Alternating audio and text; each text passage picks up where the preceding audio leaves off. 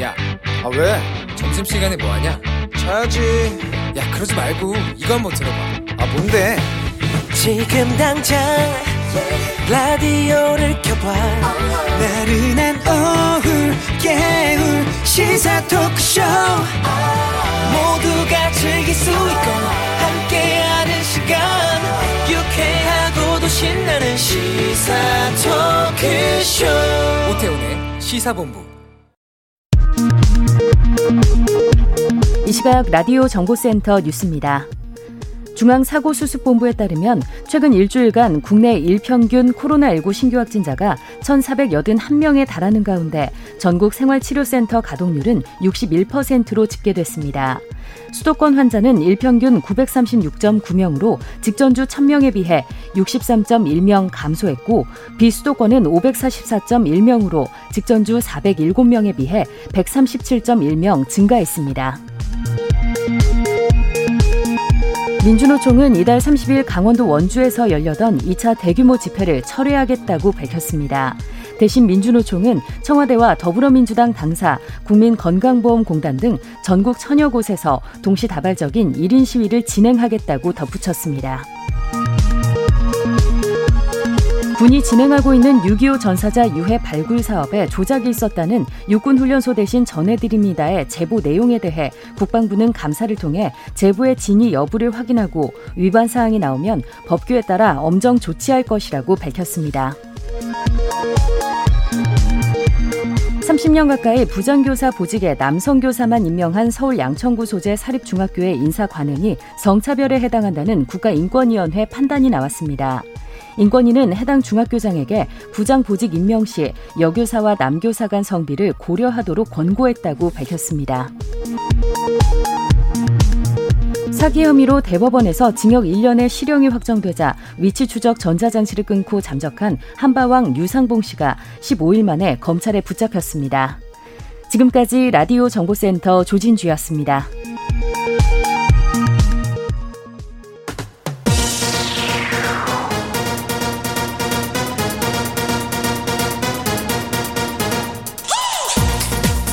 박정호의 본부 뉴스. 네, KBS 라디오 오태훈의 시사본부 2부 시작합니다. 첫 순서 이 시각 주요 뉴스들 분석해 드립니다. 본부 뉴스 오마이뉴스의 박정호 기자와 함께합니다. 어서 오세요. 네, 안녕하십니까? 지금 뭐 도쿄올림픽 경기 보고 뭐 폭염 때문에 좀 신경을 좀 많이 못 쓰고 있는 것 아닌가라는 좀 마음이 드는데 네. 코로나19 상황 좀 살펴보겠습니다. 신규 확진자 계속 1000명대, 1300명대 나오고 있죠, 지금. 그렇습니다. 오늘 0시 기준으로 신규 확진자가 1365명 발생했습니다. 어제 발표된 숫자보다 47명 늘었고요. 네. 휴일 검사 건수 감소 영향이 반영되는 월요일 확진자로는 일주일 만에 또 다시 최고치를 넘어섰습니다. 아, 그간의 주간 발생 추이를 보면 뭐 주말 휴일 영향이 주 초반까지 이어지잖아요. 네. 확진자가 다소 적게 나오는 경향을 보였는데 하지만 4차 대유행 시작 이후에는 확산세가 워낙 거세가지고 연일 1000명 넘는 확진자가 쏟아지고 있습니다. 이런 상황이 한 3주 계속해서 좀 이어지고. 있는 네. 건데 오늘부터 비수도권 거리두기 3단계로 다 일괄적으로 올라가는 거죠? 네, 격상이 됐는데요. 네, 일부 어, 예외가 좀 있습니다.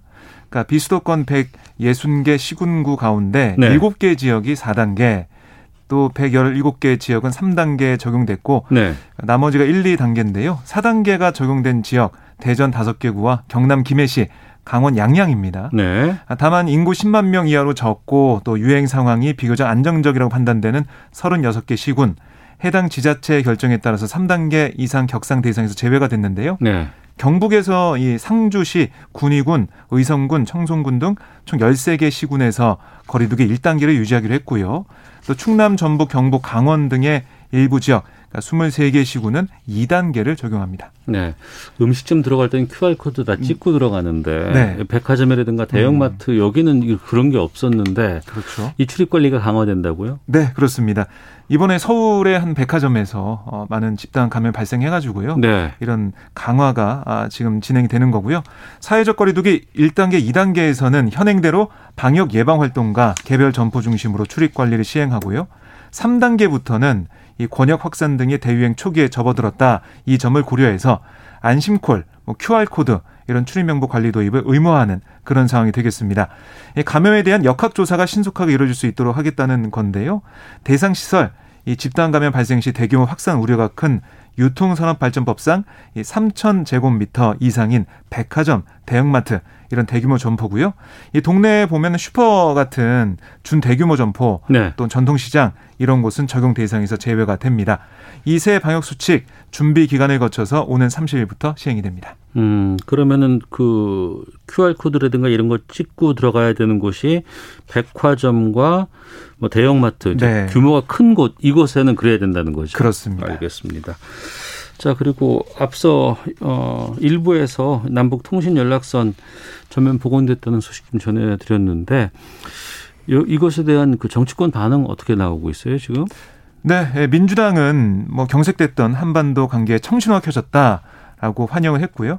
그 한반도 프로세스 이걸 다시 시작할 수 있는 어, 그런 어, 준비가 아, 되고 있다라고 생각을 하고 있습니다. 그리고 민주당에서는 뭐 여러 가지 앞으로 관계 개선 위해서 여러 가지 어, 교류나 이런 게 있을 텐데 협력이 있을 텐데 거기에 최대한 협력하겠다 이런 입장을 밝혔고요. 예. 국민의힘도 어떠한 관계에서도 물밑 대화는 이루어져야 한다. 아, 환영의 뜻을 또 내놨습니다. 아, 이번 통신 복원이 구애가 아닌 소통의 계기가 되길 바란다 이렇게 강조를 했는데요. 뭐 그러면서도 이 연락선 단, 단절 이후에 빚어졌던 이 연평도 해역의 공무원 피격 사건 또 북한의 해킹 공격 이런 문제들 여기에 대해서 책임 있는 답을 받아야 된다라고 정부에 요구하기도 했습니다. 네. 어, 세월호 유족들이 그 세월호 기억 공간 이 광화문 광장에 있는데 네. 이거 서울시 의회 쪽으로 임시 이전하기로 결정했다고요? 그렇습니다. 세월호 유족 단체 이 4.16 세월호 참사 가족 협의회 오전에 기자회견을 열었는데요. 네. 아, 기업 공간 내 전시물과 기록물을 가족들이 직접 정리해서 서울시의회 1층 전시관으로 옮겨 임시 보관하겠다라고 밝혔어요. 아, 그리고 이제 기업 공간 그 건물 자체는 이게 건축사 뭐 시공사 시민들이 정성을 모아서 만들어진 건데 그냥 부술 수는 없다, 해체할 수 없다라고 얘기를 해서 가족들과 또 이 기업 공간을 직접 시공했던 시공사가 정성스럽게 해체한 다음에 안산에 있는 가족 협의회로 가져가겠다라고 네. 설명을 했습니다. 다만 해체한 기업 공간의 추후 활용 방안 아직 정해지지 않았다고 얘기를 했는데요. 기업 공간을 안산으로 아예 옮기겠다는 것은 아니다라고 유족 측은 밝혔습니다. 아, 그리고 이 자리에서 유족 측이 한 얘기가 기업 공간이 단순히 세월호 유족만의 공간이 아니란 점을 강조를 했고요. 서울시 측이 대안, 대안 마련 없이 일방적으로 철거를 통보한 부분 여기에 대해서 유감을 표명을 했습니다. 그러니까 앞으로 이제 광화문 재구조화 공사가 완료되는 다음에 이 기업 공간이 다시 돌아올 수 있을지 아니면 광화문광장이 안 되면은 서울시의 다른 공간에 이 기업 공간이 마련될지 이건 아직도 협의가 필요해 보이는 상황입니다. 네. 해직 교사 부당 특별 채용 혐의 받고 있는 조희연 교육감 공수처 출석했죠. 네, 그렇습니다. 조 교육감은 2018년 전국 교직원 노동조합, 전교조 출신 등 해외 아, 그 해직 교사 5명이 특별 채용될 수 있도록 비서실장이 심사위원 선정에 부당하게 관여하도록 하거나 이를 반대하는 당시 부교육감 등을 업무에서 배제한 혐의를 받고 있는데요. 네. 오늘 이제 공수처 건물 앞에서 조 교육감이 취재진에게 한 얘기가 뭐냐면 법률이 정한 절차에 따라 적법하게 특채를 진행했다. 이렇게 얘기하며 혐의를 전면 부인했습니다. 네. 그러니까 교원 권익 향상을 위해서 10년 정도 아이들 곁을 떠났던 교사들이 복직하는 건 교육계 화합을 위해서도 적절한 조치다. 사회적 정의에 부합한다라고 강조를 했고요. 한때 해고됐던 노동자나 해직 교사, 해직 공무원이 제자리로 돌아가게 하는 것은 과거를 딛고 미래 화합으로 나아가는 과정이다. 라고 또 얘기를 했습니다. 아, 그러면서 감사원이 저차상 문제로 주의 조치를 내리고서도 왜 고발했는지 지금도 납득하지 못한다라고 얘기를 했고요. 공수처 조사를 통해서 충분히 성실하게 소명하겠다라고 말하고 조사실로 향했습니다. 네. 공수처 1호 사건이 되어버렸는데 이게 어떤 그렇습니다. 수사 결과가 나올지 좀 지켜보겠습니다. 네. 김동연 전 경제부총리 대권 행보 시동을 좀 거는 모습들 보인다고요? 네, 그 왜냐하면 김 전 부총리 측이 주요 일정과 메시지를 안내하는 이 공보형 단체 채팅방을 열었어요. 어. 사실 쭉 보면 그동안 정치하겠다는 뜻이잖아요. 그러면. 그렇습니다. 예, 예. 대선 출마하는 후보들이나 아니면 정치인들 보면 제일 처음 하는 게 바로 이 단체 대화방 여는 겁니다. 네. 그러니까 기자들을 초대해서 일정을 공유하거든요. 또 메시지를 여기서 얘기를 하거든요. 어, 이 채팅방 보니까 김 전 부총리 측이 오는 29일, 30일 제주, 거제, 부산, 밀양 방문 일정도 공지했어요. 그리고 이제 김 전 부총리가 주도하는 포럼의 출범을 앞두고 네. 포럼 준비 사무실도 여의도 국회 인근에 마련된 것으로 전해지고 있습니다. 아, 물론 김 전 부총리 측은 이건 대선 캠프 사무실이 아니다라고 얘기를 하고 있지만 보면 다 그렇게 쓰이던데. 네, 처음에는 그렇게 시작을 하더라고요. 예. 향후 출마 이후까지도 고려한 게 아니냐 이런 음. 해석이 나오고 있습니다. 알겠습니다. 이 소식까지 들었습니다. 오마이뉴스의 박정호 기자와 함께했습니다. 고맙습니다. 고맙습니다.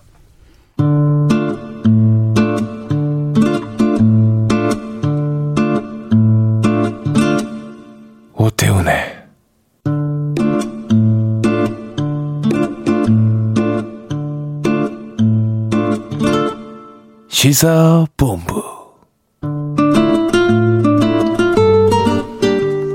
네, 오태훈의 시사본부 듣고 계신 시각 1시 11분 막 지났습니다. 시사본부는 청취자 여러분들의 참여 기다리고 있습니다. 샵 9730으로 의견 보내주시면 되고요. 짧은 문자 50원, 긴 문자 100원, 어플리케이션 콩은 무료입니다. 팟캐스트와 콩, KBS 홈페이지를 통해서 시사본부 다시 들으실 수 있고 콩에서도 보이는 라디오로 만나실 수 있습니다. 콩 앱 켜시고 일라디오 채널 화면 하단에 보면은 캠코더 마크 있거든요. 이거 누르시면 영상으로 만나실 수 있습니다. 물론 유튜브를 통해서도 생중계되고 있습니다. 유튜브 검색창에 일라디오 시사본부 이렇게 쳐보시면 영상으로도 확인하실 수 있습니다. 매주 화요일 정치화투 있습니다. 더불어민주당 김경협 의원 자리하셨습니다. 안녕하십니까? 안녕하세요. 네. 그리고 오랜만에 오셨습니다. 국민의힘 조혜진 의원도 나오셨습니다. 안녕하십니까? 예, 반갑습니다. 조혜진입니다. 좀 격리가 길었죠, 자가 격리. 기간이. 예, 예. 어, 뭐 하면서 보내셨어요? 집에서 그 근데 하루가 너무 빨리 지나가더라고요. 어, 보통 사람들이 지루하겠다, 뭐 고생이겠다, 답답하겠다 그렇게 위로를 해주던데 네네. 전혀 아니었습니다. 어, 아, 저 허무할 정도로 하루 시간이 빨리 지나가가지고. 2주일이 짧지요? 예, 그러니까 거실에 책상 앞에 앉아가지고 새벽에 일어나서 해 뜨는 거 보고 해가 중천에 올라온 거 보고 해 지는 것까지 다 보니까 하루가 그냥 지나가는 거 실시간으로 보니까 예, 예. 아, 하루가 이렇게 허무하게 지나가는구나. 아. 그런 생각이 들더라고요. 혼자 있어도 예. 바빠요.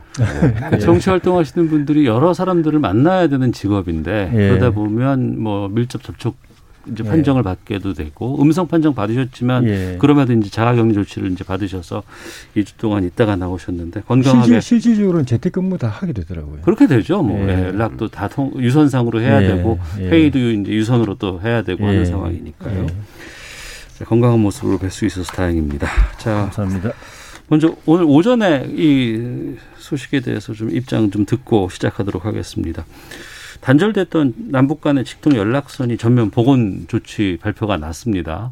그리고 이제 게시 통화까지도 끝냈다고 하는데 어떻게 이 소식 접하셨는지 김기현 의원께서 좀 말씀해 주시죠.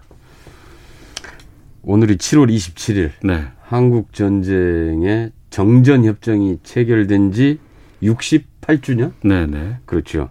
의미 있는 날입니다. 음. 어, 작년 재작년 하노이 no deal 이후에 마이크를 좀 예, 예. 예, 하노이 no deal 이후에 예. 에, 그동안에 계속 이제 멈추어 있던 남북 관계 평화 프로세스가 다시 음. 에, 재개되는 움직임이 시작됐다. 예, 그동안에 계속해서 아마 물밑 접촉, 서신 교환 등이 이루어져 왔고 예. 이걸 토대로 해서 남북 정상 간의 어. 대화 재개에 대한 합의가 이루어진 것으로 예. 일단 보고 있습니다. 어. 그리고 아마 조만간 우리 평화 프로세스가 아, 다시 이, 시작될 것 같고요. 음. 잘하면은 금년 하반기에 또 이 남북 정상회담도 가능하지도 않을까라는 조심스러운 기대까지 어. 해보고 있습니다. 단순히 기대입니까? 아니면 그런 여러 가지 움직임들이 포착이 됩니까? 어, 지금 재개가 됐다라는 것은 예. 이제 대화의 재개가 됐다라는 것은 어. 어, 실질적으로 여러 가지의 가능성을 동시에 두고 있다라고 봐야 될 것 같습니다. 알겠습니다. 조혜진 의원께서는요? 이 남북 간의 연락이 다시 재개된 거는 좋은 일인데 네. 청와대 발표만 봐서는 어, 궁금한 점이 명쾌하게 해서는 안 되는 것 같아요. 어, 지- 지난번에 연락 두절 통신선을 끊을 때는 그 북한 나름대로 뭐 이유를 댔는데 네. 다시 재개하게 된 과정에 대한 설명 그게 없고 4월부터인가 두 정상 간에 이 네. 신서 교환이 예, 있었다고 하죠. 주고 받았다고 돼 있는데 뭐 어떤 내용이었는지 그때는 왜 공개가 안 됐는지 아, 지금도 그 내용은 공개가 안- 안 하는 공개가 안 된 것 같아서 어떤 내용이 오고 갔는지 뭐 공개할 수 없는 내용이 또 뭐 뭐가 있었는지 그런 것들이 좀 궁금하기도 한데 좀 어, 명쾌하게 설명이 안 됐던 것 같고 그리고 네. 지금 우리 사회가 지금 그 대선 국민에 접어들었는데 에, 정권 정권 교체기죠 그러니까 이 시기에 북한 쪽에서 먼저 다시 이그 끊었던 통신선을 이었다는 게 꼭 그렇게 좋게만 느껴지지는 않습니다. 어. 그게 예, 혹시라도 우리 그 선거에 뭐 의도하든 아니면 의도 없이 결과적으로 미치든 영향을 미치는 거는 별로 좋지 않은 것 같고 네. 대화를 재개하더라도 다음 정부의 남북 관계의 운신의 폭을 이렇게 제한하거나 발목을 잡는 그런 합의는 뭐 서로가 좀 어, 삼가해야 될 것 같아요. 음, 예. 알겠습니다. 여기에 대해서는 앞으로 또 어떻게 이게 변화가 있을지 또 어떤 일들이 또 계속해서 또 나올지 어, 또 오늘 이제 뭐 10시에 발표가 됐기 때문에 이후에 또 다룰 시간이 많이 있을 것 같아서 여기서는 좀 아껴두기로 하고요. 본격적인 좀 정치권 상황에 대해서 두 분과 함께 어, 좀 말씀 나누도록 하겠습니다. 금요일 날 여야 간에 합의가 됐습니다. 크게 보면 두 가지인데 우선 재난지원금은 전 국민 지급으로 한 것이 아니고 소득 하위 88%로 결정이 났고 그다음에 이제 법사위원장 관련해서 또 이제 상임위 배분과 관련해서 위원장 배분과 관련해서 11대 7로 하기로 했고 법사위는 내년 대선 끝나고 나서 하, 하반기에 이제 국민의힘에서 법사위원장을 맡기로 했습니다.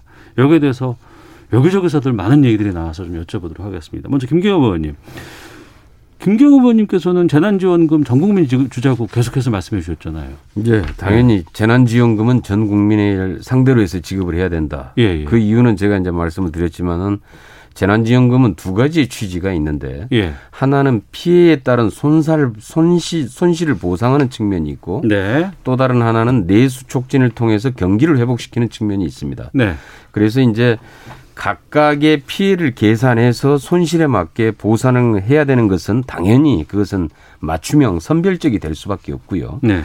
그다음에 내수 촉진을 통해서 경기 회복용으로 하고자 할 때는 전 국민에게 지급하는 게 효과가 있다라고 하는 게 지난 1, 2, 3, 4차까지 지원됐던 재난 지원금 중에서 1차로 지급됐던 전 국민 재난 지원금 대상이 자영업자든 내수 촉진에 가장 큰 효과가 있었다고 하는 게 드러난 사실입니다. 네. 그렇다면 실제로 이번 같은 경우는 이 두 가지 성격을 동시에 가지고 있었고 그 중에 하나는 이제 손실 보상이라는 측면에 대해서는 각각의 피해들을 계산해서 좀 손실 보상을 하겠다라. 그리고 이제 그 부분에 대해서 사실은 처음에 이제 한 900만 원까지 한도했다가 2천만 원까지 늘린 늘렸죠? 거는 예. 이건 아주 대단히 잘한 것이라고 생각을 합니다. 네. 그런데 이제 그 이 내수 촉진용 그전 국민 위로금 형태로 지급하는 재난지원금은 전 국민에게 지급됐어야 되는데 어정쩡하게 88%라고 하는 참 기준도 참 애매한 네. 어떻게 그런 기준이 가능한지 모르겠는데 그런 기준으로 통과가 됐는데요. 본질은 사라지고 배가 산으로 갔다 이렇게 생각을 합니다. 어. 예. 근데 왜 당론이 그럼 관철되지 않았을까요? 이게 지금 이제 당론은 전 국민에게 지급하는 거였는데요. 네. 예산이라고 하는 게 결국은 기재부가 동의하지 않으면은 음. 이루어질 수가 없습니다. 이게 현실적인 법이고요. 네. 그렇기 때문에 이제 결국은 기재부가 동의하는 선 그게 이제 88, 88% 선에서 어정쩡하게 이제 타협이 이루어진 것 같은데 사실은 이 기재부가 이렇게 해야, 해야 될 상황이 아니다. 이거는 음. 기재부 자체가 이미 아까 얘기했던 재난지원금의 두 가지 취지 자체를 혼동하고 있고 정리가 제대로 안 돼 있다. 네. 그리고 그동안에 4차까지 지급됐던 재난지원금들의 각각의 효율성 문제에 대한 제대로 평가나 분석이 안 돼 있다라고 볼 수밖에 없습니다. 알겠습니다. 조혜진 의원께서는 두텁게 선별 지원해야 된다라는 입장을 계속해서 그동안 말씀해 주셨는데 예. 이번 통과된 내용들은 어떻게 평가하세요, 그러면? 그 소상공인 자영업자 또 실직자 이런 실질적인 이 고통이 심한 분들에 대해서 900에서 2천 뭐그 저 금액 조정해 가면서까지 실질적 지원을 해 주기로 이렇게 예, 그 예산을 편성한 건 잘 됐는데 네. 재난지원금 형태로 어, 전 국민의 사실 뭐 88, 88%면 거의 전 국민에 가까운 숫자인데 음. 어, 그거를 주면서 또 내수 촉진용이라고 하는 거는 이거는 정말 이거는 앞뒤가 안 맞는 것 같아요. 지금 3단계, 4단계로 올려가지고 네. 수도권 같은 경우에는 시- 사실상 저녁 식사를 못하게 한 거잖아요. 두명 그렇죠. 예, 이상 못 수도권은 모이게 6시 이후에는 했으니까 두명 이상 못 모입니다. 그 식사 못하게 하고 그, 저, 그 자영업자들 소상공인들 그 업소 다 문 닫게 하면서 돈 주면서 이돈 쓰라. 어디 가서 쓰란 말입니까 도대체. 음.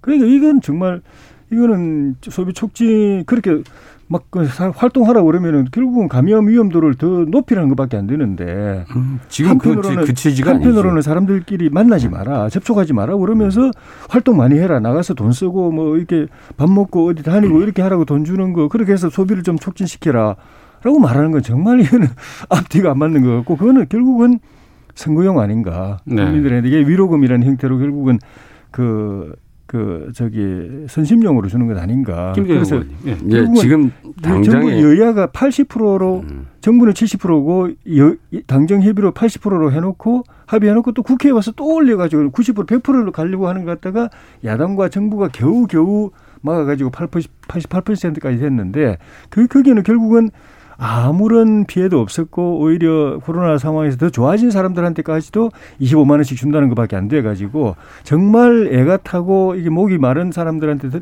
돌아가야 될 돈까지 그쪽으로 주는 데 대해서 그건 정말 잘못된 거라고 저는 지금도 생각합니다. 그거는 여야가 합의했던 건 80%로 합의를 한 게 아니라 당정, 여야 합의. 당 대표 간에 예. 에, 합의했던 것은 100, 전 국민 재난지원금에 합의를 했던 것이고요.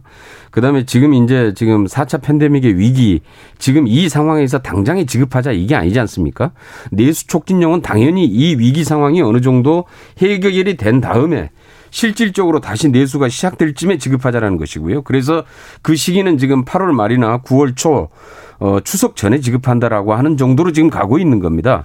지금 당장에 지금 이렇게 이 코로나에 대한 어, 지금 이, 이, 이 뭡니까 규제가 지금 강화되고 있는 상황에서 사실은 지금 당장에 지급하는 게 효과는 없죠. 그건 당연히 맞습니다. 그리고 지금 당장에 지급해야 될 상황도 아니고요. 지금은 우선 우선적으로는 손실 보상에 대한 문제가 일단 에, 지급이 될 것이고 그다음에 내수 촉진령은 실질적으로 이 팬데믹 상황을 봐가면서 지급할 수밖에 없다라는 말씀드리고요. 네. 그다음에 또 하나는 지금 이 선별 지급의 문제인데 과거에도 지금 기재부하고 야당이 그때 반대해 가지고 아동 수당 어 90%를 지급했습니다. 그 상위 10%를 갖다가 분리하자고 그래서 선별하자고 그래서 배제했는데 네. 결국은 그 상위 10%를 선별하는 비용이 더 많이 들어서 음. 배보다 배꼽이 더 커진 거죠. 그래가지고 결국은 다시 이제 결국은 전, 전 아동들에게 다 지급하는 것으로 바꿨거든요. 예. 또 마찬가지입니다. 이것도 지금 이 선별 비용 여기 어마어마하게 지금 들어가게 될 것이고 이건 완전히 낭비입니다. 행정력의 낭비고 비용의 낭비고 세상에 이렇게 비효율적인 지원 이런 것은 정말로 이제 다시 생각해야 된다. 야당도 그렇고 기재부도 그렇고 이제는 좀 정확히 좀 다시 판단하고 이제 해야 된다라고 생각을 합니다. 네. 조심. 실제로는 2차, 3차, 1차 에 이제 그 전국민 지원 해봤다가 그, 그 경제 전문가들도 별로 효과가 없었다고 나오고 정부도 그렇게 판단해서 2차, 2차부터는 선별 지원을 하고 그게 효과가 좋아서 3차도 그렇게 했고 4차도 그렇게 했, 했거든요. 네네. 근데 계속 그렇게 가면 되는데 또 선거 다가오니까 전 국민한테 대통령이 뭐 위로한다. 위로 위로 받아야 될 사람들한테는 집중적으로 줘야죠. 위로 안 받아도 되는 사람. 이 상황에서도 해피한 분들한테까지 국민 혈세로 짜낸 세금을 나눠주겠다고 굳이 안 받아도 되겠다는 사람, 예. 나는 필요 없다는 사람까지 억지로 떠먹이는 그런 그 재난 지원금 살포는 저는 맞지 않다고 봅니다. 국민의 네. 목소리를 가장 현장에서 듣고 있는 게 이제 지- 기초 지자체장들인데요. 이 알겠습니다. 예, 기초 지자체장들 지자체장들이 72%가 전 국민 보편 지급을 원했고 음. 4차에 걸친 지원 가운데서 보편 지원이었던 1차가 가장 지역 경제에 영향이 컸다. 알겠습니다. 이렇게 얘기를 하고 있습니다. 그런데 이런 부분들을 자꾸 의외로 얘기를 하지 않는 거예요. 2, 3, 4차는 실질적으로 선별 지원의 피해 중심의 보상이었고 김경우 1차의 근데- 보편적 예, 예. 지급이 실질적으로 지역 경제 활성화에 가장 큰 알겠습니다. 영향을 예. 미쳤다라고 보고 있습니다. 근데 김경호 의원님께서는 충분히 그 주장을 펴고 계시고 말씀을 하셨는데 민주당이 합의를 한 거 아니겠습니까 결국은? 결국은 지금 아까 말씀드렸다시피 네, 네. 기재부가 네. 증액에 대해서 동의하지 않으면은 어. 결국은 추경 예산 편성될. 수가 없습니다. 알겠습니다. 예. 결국 이제 기재부가 동의할 수 있는 선에 대해서 예. 타협할 수밖에 없는 건데 저는 아. 기재부의 이런 인식이 문제다라는 겁니다. 알겠습니다. 예. 자, 이 재난지원금 관련해서는 여기서 좀 정리를 좀 하고요. 바로 그러면 이 지금 그 상임위원장 재배분 합의된 부분으로 좀 넘어가 보도록 하겠습니다. 어, 1년 2개월 만에 이 합의가 된 거예요. 그 전까지는 애초에는 처음에 20대 국회가 출범했을 때 21대 21대가 출범했을 때 이제 2020년이죠. 그때는 11대 7로 하자고는 했는데 국민의힘에서는 법사위원장 안 주면 안 받겠다고 해가지고 이쪽 왔다가 이번에 다시 합의가 된 거거든요. 이번에 합의에 대해서는 조혜진 의원께서는 어떻게 보고 계세요? 어차피 우리가 뺏겼던 법사위원장을 다시 되찾아오는 거기 때문에 네. 뭐 당연하고 순리인데 예. 문제는 이제 비유를 하자면 어, 우리한테 뺏어갈 때는 애기 돌반지 금, 그 백금반지를 뺏어갔는데 지금 돌려주는 거 보니까 이게 이게 뭐 음반지인지 구리반지인지 또 모르겠고 그다음 그것도 찌그러뜨려 가지고 아기가 다시 끼울 수도 없는 반지를 주면서 애따 또 도로 가져가라 이렇게 하니까 찌그러졌어요 반지가 일단 그 저기 그 법사위 권한을 확 줄였지 않습니까? 아. 우리한테 뺏어갈 때는 100%를 가져갔다가 예. 지금은 자구 체계 그 심사만 국한하고 법안 심사 못하게 하고 그다음에 어. 어, 그 몇 가지 그, 제, 그 제한을 뒀습니다. 네, 네. 그리고 이제 그 법사위가 120일간 심사할 수 있는데 60일로 줄이고 60일로 줄였죠. 네. 그리고 이제 구두로도 민주당이 이제 주장하는 거는 우리 당에서는 그게 아니라고 합의한 적 없다고 이야기하는데 민주당 주장은 어 60일 지나면은 지체 없이 상임위에서 처리해가지고 본회의에 넘기라. 예. 넘기도록 한다 하고 그 법사위 출석을 현재 장관들이 하는데 차관을 출석시키는 원칙으로 한다. 이것도 구두로 합의했다고 그러는데 우리 당은 그 원내대표가 그런 거 합의한 적이 없다고 그러는데 그것까지 해가지고 지금 권한을 확 줄여가지고 우리한테 넘겨주겠다는 거거든요. 네. 그나마도 8월 25일 앞으로 한 한 달 여간 남은 이 기간 동안에 법사위원장은 민주당이 가지고 있으면서 지금 현재의 권한 그대로 행사하겠다는 거 아닙니까? 음. 지금 자기들이 남은 한 달 동안에는 100% 권한을 행사해가지고 자기들이 처리하고 싶은 법사위원장은 한 달이 아니고 내년 대선까지 권한. 아, 권한. 예, 예. 기간은 내년 예. 대선까지 가져가는데 예. 권한은 우리한테 넘겨줄 그, 그 위원장 자리는 확 줄여가지고 그, 그 사실상 뭐 뭐, 뭐, 빼 떼고 빼고 딱이 빼고 뭐 그런 그 법사위원장을 넘겨준다고 하면서 남은 기간 동안에는 자기들이 현재 권한을 100% 행사해가지고 원하는 법안 다 통과시키겠다는 거 아닙니까? 네. 그것도 앞뒤가 안 맞는 거죠. 어. 그게 지금 현재 권한이 잘못된 거고 그걸 축소해서 그걸 계획이라고 알겠습니다. 한다면은 예. 그대로 행사해야지 그렇게 법을 주, 법을 통 이렇게 개정해 가지고 권한 축소해 가지고 야당에 넘겨준다고 하면서 남은 기간 동안은 있는 권한 다 써가지고 알겠습니다. 하고 싶은 법안 다 처리하겠다. 예, 예. 이거 말이 안 맞죠. 조혜진 의원께서는 이번 합의가 상당히 그 국민의힘에는 불리한 합의라고 말씀을 하시는데 정작 또 민주당 내에서는 여기에 대한 반대가 또 상당히 많다라는 좀 얘기를 들었어요. 분위기도 그렇고 어떻습니까? 저는 상임위원장 배분 문제는 네. 미국처럼 이제 과반수가 넘는 정당이 있을 경우에 전체적으로 상임위원장을 다 맡고 책임 있게 국회를 운영하는 것이 맞다라고 생각을 합니다. 네. 근데 이제 에, 이 당의 입장에서 여당의 입장에서 어떻게 하든지 간에 야당과 함께 에, 국회를 운영해 보자라고 하는 아마 불가피한 노력의 방법이었다고 생각을 하는데요. 네. 저는 이 법사위원장 같은 경우는 누가 맡느냐보다 더 중요한 문제가 하나 있습니다. 그동안에 법사위원장이 가지고 왔던 횡포의 문제입니다. 네. 각각의 상임위에서 다 합의돼서 올라왔던 법안들이 법사위만 가면은 다 묶여 있습니다. 음. 그리고 끝이 없습니다. 한번 붙잡아 놓으면은 원래 법사위는 그런 곳이 아닙니다. 네. 국회법상으로도 법사위는 체계 자구의 심사 문제만 하도록 돼 있습니다. 체계라는 것은 그 올라왔던 법이 다른 법하고의 충돌이 가, 이, 이 충돌 여부, 네. 그 다음에 자구라고 하는 것은 적절한 법률 용어를 사용했느냐 여부 이런 문제들만 심사하도록 돼 있고 네. 그 법안의 내용 자체를 절대 타치를 못하도록 돼 있습니다. 그런데 아직까지 법사위가 운영됐던 것을 보면은 모든 걸 다 법사위에서 다시 결정을 하게 되는 다시 심사를 하게 되는 결과를 가져왔고 그러면서 법사위에 한 번 법사위에 들어가면은 법안이 묶여서 1년이고 2년이고 통과가 되질 않습니다. 이러다 보니까 입법 마비 상태 식물국회라고 하는 얘기를 계속 들어왔던 것이고요. 이러한 법사위를 개혁하는 게 먼저다. 과거에 아마 우리 저기 그 당시에 국민의힘 그 여상규 의원이 이 법사위원장을 하실 때 아마 모습 방송에서 많이 봤을 겁니다. 음. 정말 그게 국회의 모습이었습니다.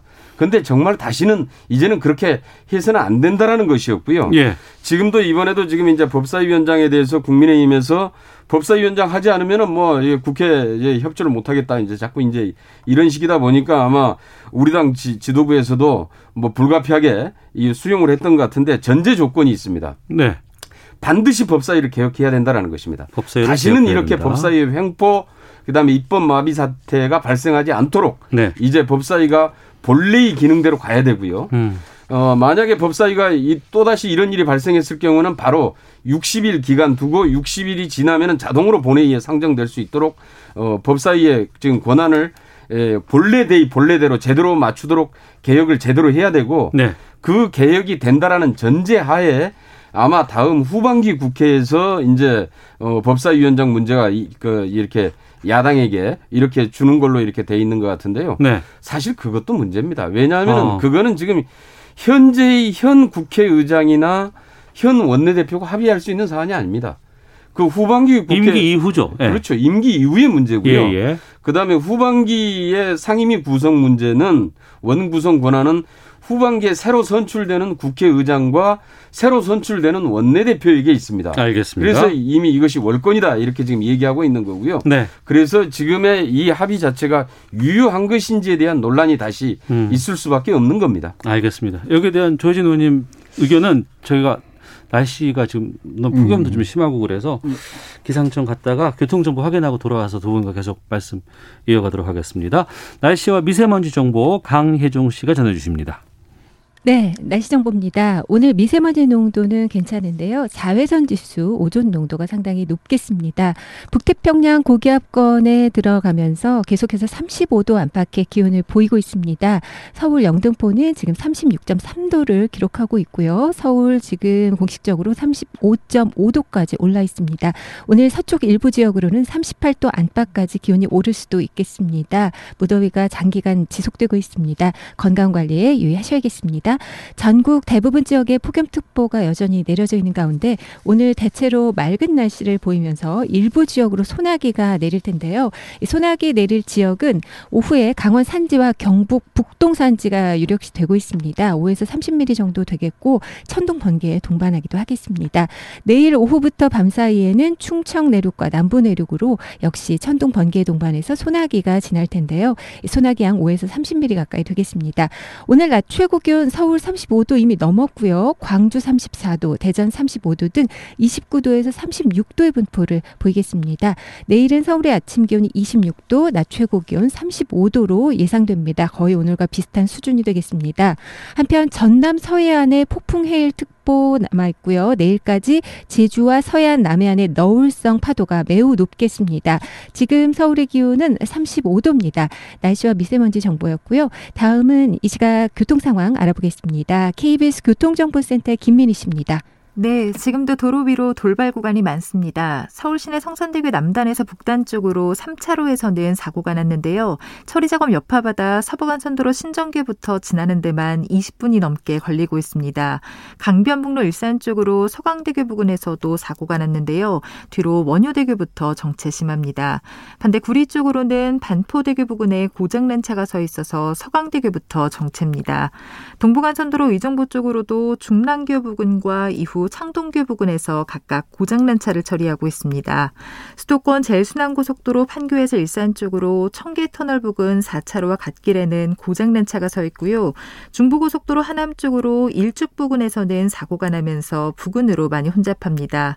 그 밖에 남해고속도로 순천 쪽으로 하동 부근에서도 사고가 나면서 1차로와 갓길을 막고 처리 작업을 하고 있습니다. KBS 교통정보센터였습니다.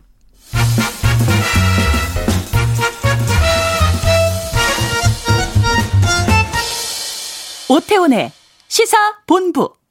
네, 정치화투 돌아왔습니다. 더불어민주당 김경협 의원, 국민의힘 조혜진 의원과 함께하고 있는데요. 재난지원금 관련한 청취자 문자 소개하고 그리고 계속해서 이제 국회 운영과 관련해서 좀 말씀 나누겠습니다. 6612님이 재난지원금 뜻이 뭡니까? 상위 20% 국민이 재난 대상인가요? 6747님, 자산은 있지만 소득 없는 사람도 있습니다. 또한 소득은 있지만 자산 없어 대출금 갚느라 힘든 분도 있습니다. 이걸 어떻게 구분할지 궁금합니다. 3282님, 재난지원금 88% 누가 정했습니까? 유리지갑 속 세금은 돈 10원도 안 빼고 떼가면서 전 국민을 돈 몇 푼 가지고 편가르기 해야 하나요?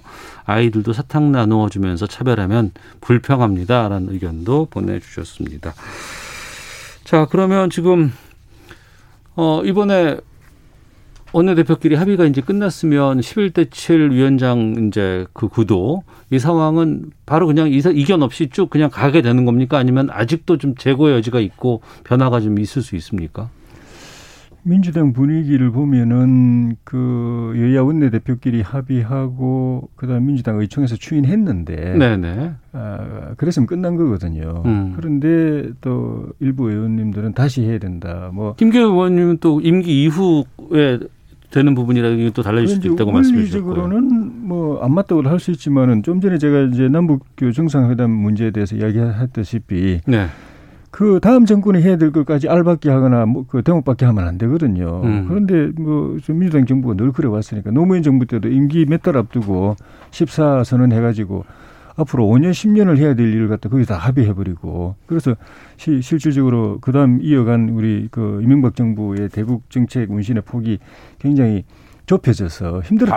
힘들었었습니다. 음, 네. 왜냐하면은 우리가 합의할 수 있는 내용이 있고 없는 게 있는데 음. 그걸 합의 그 지키지 못한 그 차기 그 그러다면 이제 그 당시 야당하고 협의를 해야 되는 거거든요. 야당 예. 집권할 가능성이 있기 때문에 그 당시는 또 유력했기 때문에 유력 주자들하고도 협의해가지고 그게 바통이 이어지도록 해야 되는데 일체 그거 없이 일방적으로 대목 받는 식으로 음. 해놓으니까 북한 입장에서 보면은 뭐 합의해놓고 왜 파기했냐 이런 식이 되는데 그런 일을 많이 한 걸 생각하면은 원내대표끼리 다음 원내대표가 할 일까지 자기들이 한 거는 뭐 대목받기, 알받기 이럴 수도 있겠지만은 어쨌든 민주당은 그 이렇게 널클에 온 입장에서는 또 그렇게 말할 수 있는가 싶기도 하고 네. 또 하나는 법사위원장 자리 가지고 정말 그 당시 집권당을 힘들게 했던 게 민주당이었습니다. 그때 민주당이 여당이 집권 권력까지 가지고 있고 국회까지 장악하고 있으면서 야당이 법사위원장도 안 가지고 있으면은 그리고 법사위원장 가지고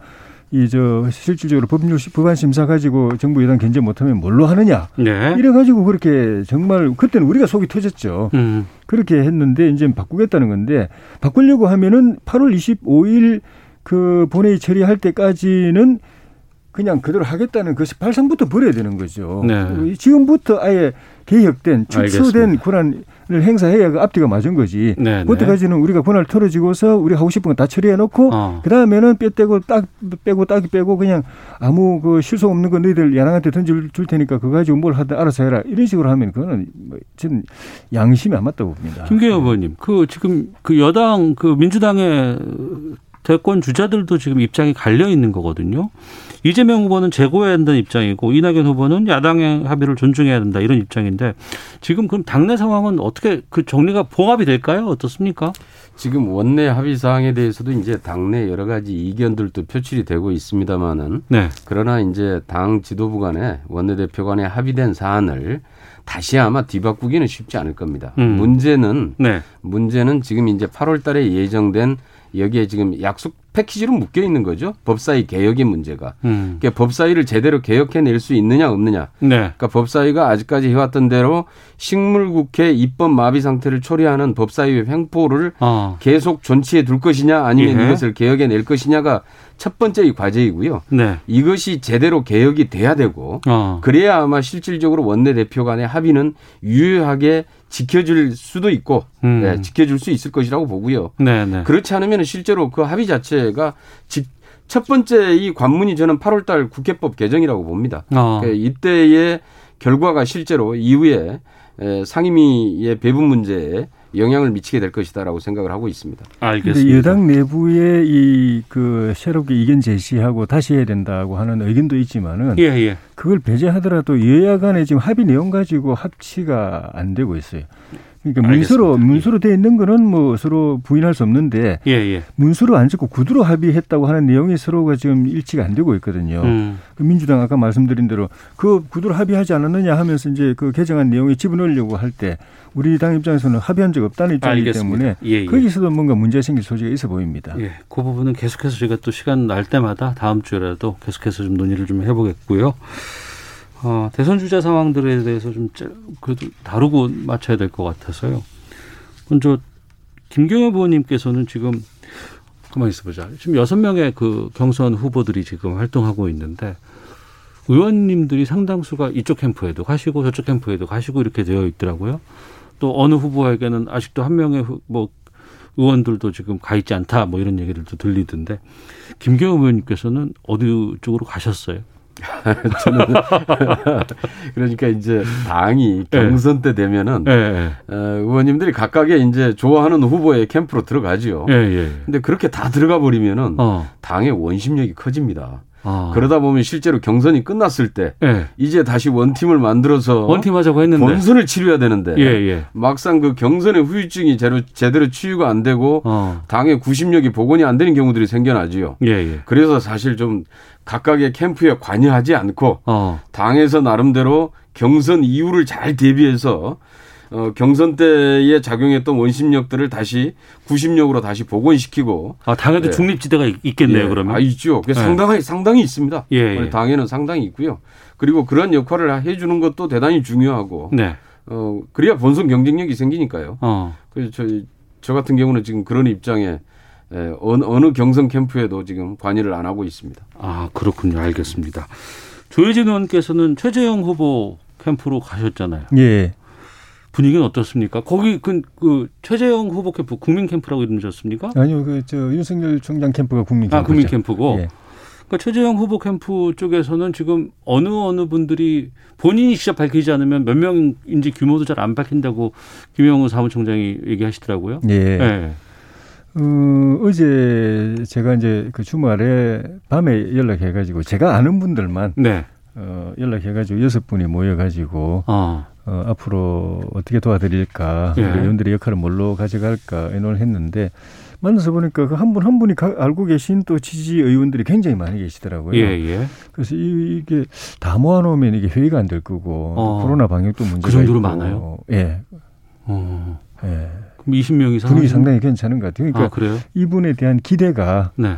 어, 그리고 그 성품이라든가 또 경륜이라든가 이런 거에 대해서 굉장히 호감을 갖고 계시는 의원님들이 상당히 많은 것 같아요. 음. 최재형의 열린 캠프네 정식 이름이.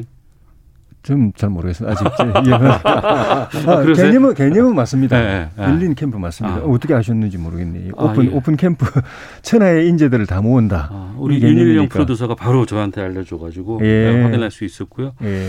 그러면 김경엽 의원님께 중립지대 계시다고 하니까 지금 원팀 하자고 하는데 여기저기서 좀 너무 이게 상처가 심하다.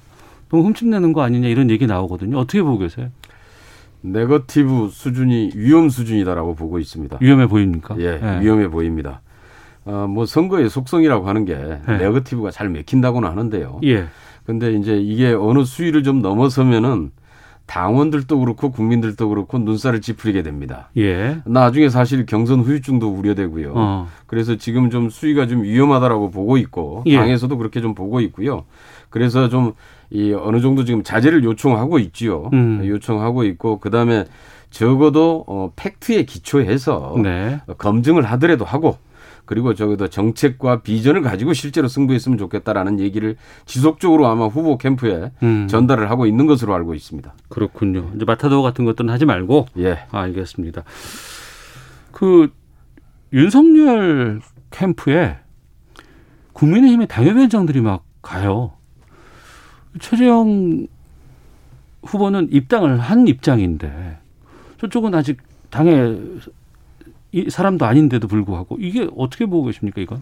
잠재적으로 정권 교체의 우군이다, 예. 동지다. 음. 어, 당에 입당을 하실 가능성도 많고 안 하더라도 나중에 야권 후보 단일화 국민에서 만날 뿐이다. 네. 그리고 최종 후보가 정해지면은 표를 서로 합해야 된다. 네. 한그 스크럼을 짜고 대선 고지로 가야 된다. 이 인식이 있기 때문에 그런 이제 벌어지는 것 같은데 어, 당에서 우려할 정도로 이제 그 금도를 넘어서는 부분에 대해서는 서로 좀 고민이 좀 필요한 것 같고 네. 어, 그 문제를 빨리 해결하는 길은 예, 의원님들이 그러니까 당협위원장들이 가서 그냥 바로 일을 도와드리기보다도 윤 총장님을 빨리 모셔오는 쪽으로 입당을 빨리 하라. 시키는 쪽으로 역할을 먼저 하고 어. 들어오시면 본격적으로 들어가서 이제 캠프에서 일을 도와드리는 게 맞은 것 같고 예. 윤 총장님도 이 그런 자기 도와주 자기들을 심, 자기 심정적으로 지지하는 분들의 마음을 부담을 들어드리기 위해서라도 예. 빨리 입당하시는 게 그러면 이런 논란이 없어지는 거니까 어. 그렇게 하시는 게 좋을 것 같아요. 입당 계속 안 하고 밖에 있으면 어떨까요? 그러되면은 이제 당에서는 징계하겠다고 제명 비슷한 이게 제명까지 이야기 나오는데 그렇게 하겠다고 그러니까 그때 되면은 어, 이 가신 분들이 그 뭐 탈당해서 그쪽을 도와드리든지 음. 아니면 다시 복귀하든지 그뭐 결정을 하시겠죠. 알겠습니다. 그것도 이제 8월 안에 가보고 결정 나겠네요. 그렇죠. 예. 정치와도 여기까지 하도록 하겠습니다. 예. 더불어민주당 김경협 의원, 국민의힘 조혜진 의원 두 분과 함께했습니다. 두 분 오늘 말씀 고맙습니다. 고맙습니다. 네, 감사합니다.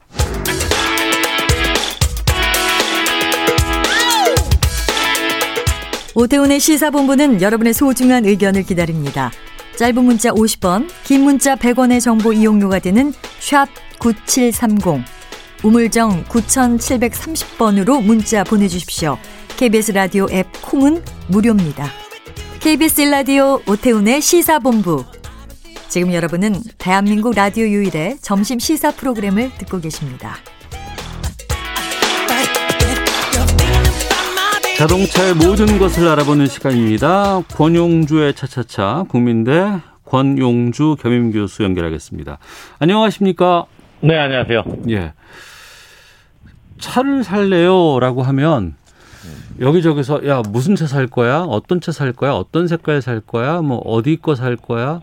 아 그건 너무 좀 그래. 좀 하나 더 위로 올려봐. 막 이렇게 얘기들 많이 하는데 네네. 코로나 상황에서 자동차를 팔고 사는 행태가 많이 달라졌다고 들었습니다. 아, 어머. 놀라는 게 자동차 같은 경우에는 정말 그 금액도 비싸고 한데 이걸 온라인으로 산다고요? 그 좀 전에 말씀하신 것 중에 네. 차를 살 거야. 네. 뭐 색깔도 보고 이것저것 다 옵션도 고르고 네. 그런 거를 온라인으로 고르게 만드는 거죠. 어. 그러면 이제 사실 지금까지 그러면 자동차를 왜 온라인으로 안 샀냐? 예. 타보고 살 거야라는 게 제일 많았던 거죠. 어, 그럼요. 가서 보는 거랑 온라인으로는 자동차 느낌이 확 다르거든요. 예, 그러니까 이제 이렇게 하는 겁니다. 실물로 직접 보는 거는 별도의 예. 전시장을 만들어 드리겠습니다. 예. 거기서 가서 물건 보시고요. 예. 나머지는 온라인으로 주문하세요. 어. 그렇게 되면 이제 제품을 확인했으니까 네. 주문을 온라인으로 하면 되는데 음. 지금 어, 자동차 판매에서 온라인이 많이 활성화되는 중입니다. 어. 그 일부 자동차 회사 같은 경우는 말 그대로 온라인 홈페이지에서 예약하고 결제하고 네. 다 합니다. 아, 아, 그런 건 있는 건 알겠지만 네. 기본적으로 그 자동차 딜러가 또 이 자동차 산업에서 차지하는 역할이 꽤 있잖아요. 그 역할이 점점 줄어드는 거죠. 어. 그러니까 이제 지금 온라인에서 우리가 얘기하는 게 이제 오프라인의 유통 과정의 축소라는 부분이 많이 대두가 되지 않습니까? 네. 그러니까 지금 온라인을 많이 활성화하는 자동차 회사는 음. 기존에 오프라인 딜러가 없는 곳이 많아요. 네. 그러니까 전통적으로는 어 전시장도 만들고 자동차 파는 사람도 있어야 되고 네. 그렇게 생각을 했는데 굳이 그럴 필요가 없다라는 거죠. 어. 전시장 만들어 놓고 거기선 차만 구경하세요라고 하고 예. 주문은 본인의 휴대폰으로 하든지 어. 어, 컴퓨터 앞에서 앉아서 하든지 예. 그렇게 하라는 거예요. 그러면 이제 중간에 자동차를 소개하거나 뭐 계약서를 작성하거나 그런 사람들이 없어지게 되는 거죠. 아, 그러니까 한 10년 전, 20년 전에 제 주변에서도 네. 너 어느 차 회사 뭐 좀 잘 아는 사람 있어? 뭐 누구 딜러 아는 사람 있어? 막 이렇게 네. 물어보고 어 그 사람 AS도 잘하는데 뭐 썬팅도 해준대 뭐 이런 거 많이 하고 했었는데 이제 이런 게 없어지는 거네요. 그렇죠. 이제 국내에서 같은 경우는 네. 어, 국산차는 이제 아직 잘 못하고 있는데 음. 수입차는 조금씩 활성화되는 중이에요. 아 그렇군요. 예. 근데 이게 중고차로까지 갑니까? 어, 처음에 신차는 네. 음, 품질이 다 균일하다고 우리가 어떤 확증을 하지 않습니까? 그렇죠. 그러다 네. 보니까 이제 그래 어디서 사든 제품은 동일할 거야. 예. 라고 해서 사는 건데 중고차는 어떤 문제가 있을지 모르니까 직접 보고 타보고 어, 사는 제품인데. 아, 중고차는 저 친척끼리도 거래하지 말라 그랬었어요. 그렇죠. 예, 예, 예. 예. 근데 이제 올해 상반기 중고차 시장에서 온라인 판매를 좀 봤더니 네. 전년 대비 10% 정도 증가했습니다. 아, 중고차를 온라인으로 산다고요? 예. 그 차가 어떤 상황인지도 모르고? 예. 그러면 이게 왜 증가했냐? 예. 신종 코로나 바이러스 감염증 사태 이후에 비대면 거래가 선호가 됐지 않습니까? 네. 그러니까 이제 중고차로도 거래를 하는데 주로 이제 역시 젊은 층이 많이 이용을 하고 어. 젊은 층을 떠나서 이제 최근에는 중장년층도 많이 이용을 해요. 네. 그러면 대체 이 제품에 대해서 믿을 수 있는 것이냐라는 문제가 나오잖아요. 그러니까 누가 보정, 보증을 해줄 거냐는 거죠, 가장. 그렇죠. 예. 그래서 이걸 어떻게 하냐면 어, 비용을 내면 추가로 보증을 해주는 겁니다. 판매하는 업체가. 무슨 이거 소- 제조사가 해주는 게 아니에요. 돈을 더 준다고요? 그렇죠. 중고차 매매 사업자가 해주는 건데 예. 그 매매 사업자도 제품에 문제가 생기면 보증 수리 해, 해줘야 되니까 최근에 그 자동차를 고칠 수 있는 시설들을 많이 만듭니다. 네. 그런 다음에 자 이 차는 어, 문제가 없습니다. 만약에 문제가 생기면 저희가 보상 환불 조치하겠습니다라는 거를 규정에 넣는 거예요. 네. 그러면 그 제품에 문제가 있으면 보상이나 어, 환불을 받을 수 있는 권리가 생기지 않습니까? 예, 예. 그러니까 문제가 생기면 바꾸면 되니까 어. 일단 사는 거예요. 아, 그러면 뭐 AS 6개월, AS 12개월 뭐 이런 식으로 그렇죠. 해서 새 차하고 동일한 기준으로까지 적용하는 경우도 있고. 네. 그래서 이제 사면은 대신 품질이 보증되니까 가격이 조금 비쌀 거 아니겠습니까? 예. 그 돈도 지불하는 거예요. 어, 아니 뭐 돈 낼 테니까 그냥 어, 온라인으로 믿을 수 거래 있는 주세요. 제품 팔아라. 어. 아, 이런 거죠. 그러니까 중고차 판매하는 기업들이 우리가 믿을 수 있는 제품을 팔 테니까 온라인으로 사도 문제가 없어요라고 했고 네. 그런 제품들을 막상 사 보니까 어 괜찮은데라는 평가를 받는 겁니다. 어, 굳이 이제 다 꼼꼼하게 안 봐도 된다. 뭐, 차 마, 잘하는 사람하고 가서 쉽게 말해서 그냥 뭐 누구한테 뭐 그냥 사기 안 네, 당하는 네. 정도로까지 이래야 된다고 했었는데 그런 게 없어지는 거군요, 이제는. 그렇죠. 신뢰도를 향상을 시켜야 되니까 어. 어, 직접 자동차를 검수하는 과정을 영상으로 보여주기도 하고 네. 제가 저희가 이렇게 다 검사했습니다라는 걸 어, 확실하게 알려줌으로써 음. 신뢰도를 확보하게 되는 거죠. 아. 그 신뢰도가 어, 온라인 구매로 어, 직결이 되는 것이고 네. 더불어서 이렇게 가만히 보니까 최근에 중고차가 온라인으로 많이 활성화도 됐지만 그 친환경차로 많이 몰려요. 친환경차라고 하면 어떤 걸 말씀하시는 뭐 하이브리드나 아, 어, 전기차라든가? 전기차나 이쪽이잖아요. 예, 예. 그러니까 이제 신차 시장에서 전기차나 하이브리드의 공급량이 늘어나니까 네. 그 차가 당연히 중고로 흘러 들어오지 않습니까? 어. 중고도 이제 친환경차의 영향을 받아요. 그런데 친환경차 같은 경우는 이제 배터리를 많이 쓰니까 예, 예. 사실상 고장의 확률이 별로 없습니다. 근데 고작의 확률은 현저하게 떨어지지만 네. 또 한편으로는 그 가장 중요한 배터리가 이게 또 나름대로 그 연한이 있을 거라고 하는 얘기도 막 들리던데. 배터리는 예. 어, 사가지고 거의 폐차할 때까지 쓴다고 보시면 돼요. 아, 그래요? 예, 그러니까 어, 오태훈 아나운서가 전기 신차를 사서 네. 의무 보유 기간 2년을 타고 네. 중고차로 내놓았을 때 제가 산다고 치면 음. 어차피 그 배터리는 계속 보증을 해주게 돼 있어요. 자동차 제조사에서. 그 의무 그 운행 기한이 뭐예요? 그건? 어, 전기차를 처음에 사면 예. 보조금 받죠? 오태훈 아나운서가 자기 돈 갖고 사는 게 아니잖아요. 전부를. 예. 예. 보조금 받으면 그 보조금을 받은 예. 지역 에서의 배출가스 감소 효과를 노린 거 아니겠습니까? 예. 그러다 보니까 지원금 받았으면 2년 동안 의무 보유하라는 거예요. 아, 무조건 2년은 타야 되는군요. 예, 보조금 받았으니까. 어. 그래서 이제 2년이 지나면 이제 중고 시장에 내팔 수 있는 네. 자격이 주어지는 거죠. 음. 그러면 그 그럼 그 보조금이 들어가 있었는데 예. 중고차 가격 산정은 어떻게 하나 그 궁금하네요, 정말. 처음에 네. 보조금이 들어갔기 때문에 그 네. 보조금을 다 포함해서 산정을 합니다. 그러니까 일단 보조금이 들어가면 예. 어, 실제 구매 가격이 아, 숫자가 계산이 되지 않습니까? 예. 그걸 기준으로 중고차 가격도 평가를 하는 거예요. 어, 차값이 6천만 원인데 보조금이 2천만 원이면 4천만 원 가지고 산정을 한다는 거죠? 그렇죠. 왜냐하면 어. 그 전기차를 대파는 사람이 보조금을 받지 않은 사람이 한 명도 없잖아요. 그렇죠. 예. 그러니까 이미 전국적으로 다 보조금이 지급됐으니까 음. 아, 지급됐고 그 지급된 금액은 빼고 네. 아, 계산이 되는 거죠. 어, 그러면 왜냐하면 이제 예. 그게 계산이 안 되면 나중에는 그 보조금을 중고차 사는 사람이 또 받아야 되잖아요. 어, 그렇죠. 예. 네, 그러면 당연히 안 사겠죠. 어. 왜냐하면 줄 수 없으니까 정부에서 중고차까지. 네. 그러면 그 자동차 유행 같은 것들도 있고 중고차도 이제 그런 트렌드가 있던데 네. 친환경 차를 많이 선호들 하세요, 요즘엔? 선호하는 것 같아요. 예. 그러니까 전기차 전체 거래량을 분석을 해봤습니다. 한 중고차 업체가. 네. 그랬더니 전년 동기 친환경차 거래가 270%나 증가했습니다. 어. 반면에 이제 경유차는 12% 증가에 그쳤고 예. 휘발유차는 오히려 10% 감소했어요. 왜 그랬을까요? 그 아무래도 이제 환경 보전의 중요성을 인식하는 소비자들이 많아졌고 예. 그러니까 정책적인 측면에서 혜택이 좀 제공이 되기 때문으로 분석이 됩니다. 그 이유가 우리가 친환경차 중고차라도 친환경 차는 친환경 차 아니겠습니까? 음. 그 운행하면 세금을 감면해 줍니다. 그렇죠. 자동차세도 10만 원만 내면 되고 예. 뭐 자치단체 같은 경우는 혼잡 통행료도 안 받고 여러 가지 혜택들이 어, 있죠. 공용 저장 요금도 많이 감면이 되고 예. 음. 그러니까 굳이 새 걸로 사는 것보다 중고로 사가지고 친환경차를 운행하는 것도 메리트가 있다는 거예요. 음. 참고로 말씀드리면 이제 중고에서 친환경차의 가치가 조금씩 더 올라가는 이유가 네. 과거에는 어 수요자가 많지가 않으니까 중고차 가치가 그렇게 높지가 않았습니다. 예. 그런데 최근에 나오는 친환경차는 중고라도 수요가 높아지니까 어. 중고 소비자들이 선호를 하게 되는데 그 이유 하나가 중고차를 구매하는 사람들이 신차 사는 사람들에 비해서 상대적으로 실용적인 소비자들이 적지 않아요. 그렇겠죠. 예. 예, 비싸게 새 차 사는 것보다 예. 아, 조금 뭐 1년 지났어도 2년 지났어도 중고차 사는 게 더 낫다. 어.